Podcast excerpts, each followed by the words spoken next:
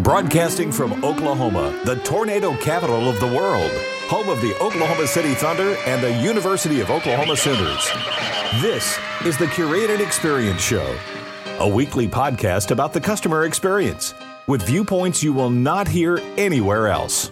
And now, your host, author, and customer experience expert, Amas Tenumah. Welcome to the Curated Experience. I am your host, Amas Tenumah. I want to talk about the coming service evolution as it relates to contact centers or call centers, as the case might be for your organization. So, we, we've been here before. I, I remember when I when I got into this industry 20 years ago, there were similar conversations being had about the IVR, right? So the interactive voice response system, the automated phone system. And and the conversation was that this piece of technology will begin to sort of automate simple task out of the contact center, therefore leaving the more complex task task for for the humans. And I'm going to spend an entire show, and I, and I have in the past, talking about what went wrong along the way. But but the bottom line is, you know, the IVR did a lot of good for organizations in that it saved them money. They started talking about metrics like call deflection, right? Call containment, which is all around building a jail cell so that customers were forced to use this piece of technology. Now, I'm painting things with a broad brush, but I'm telling you what the majority of the experiences were. And what you ended up with was customers reluctantly adopting this piece of technology in large part because they didn't have a choice. And so it never became the revolutionary piece of uh, advancement that uh, those who were promoting this thought it will be. Then we had the internet and, and everything else that came with it. So it became this notion that we will, you know, move from a predominantly call driven industry to a digital driven industry, meaning we would have emails, and digital text based conversations that will over time replace calls. And again, that had mixed results.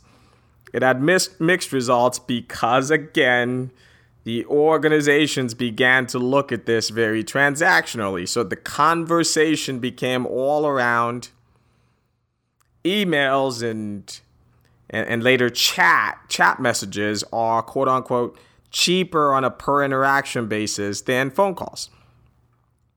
And so if we can force people down that road or make that more prevalent, we'll have this cost savings. And again, I would argue that whole approach failed even more spectacularly than the aforementioned IVR.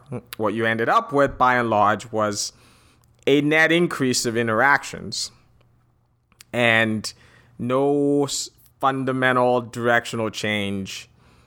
Um, it, the relationship with the call a contact center and the customer.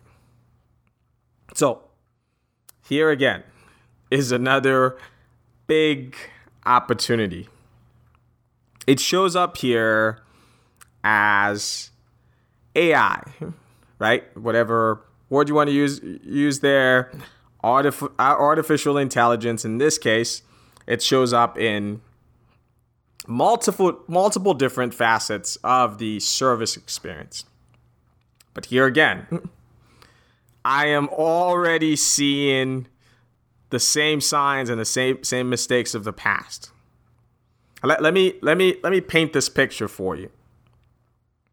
We've been doing some work looking at the telco industry for example and there's an opportunity to automate using AI more than half of all service interactions. So I want you to just sit on that for a second. More than half of it.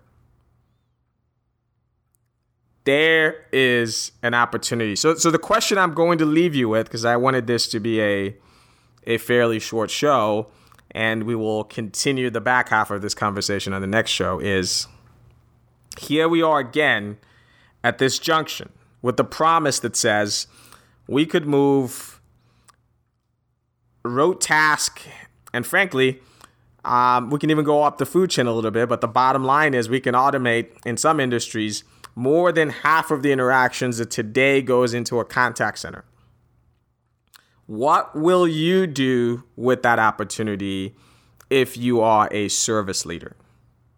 What are the challenges that that represents? And more importantly, what are the opportunities that this scenario could represent to you? So thank you for listening. Uh, please subscribe on iTunes, on Spotify, and wherever you get your podcast. And until next time, remember the experience is either random or intentionally curated. I'll talk to you soon. Thanks for listening to the Curated Experience with Amas Tenumah. If you like what you just heard, we hope you'll join the conversation online by visiting us at curatedcx.com or at amastenumah.com. That's C U R A T E D C X.com or A M A S T E N U M A H.com. And please invite your friends and colleagues to visit our website or iTunes where they can check this and previous podcasts. This has been a Bien LLC production. Check us next time for another edition of The Curated Experience.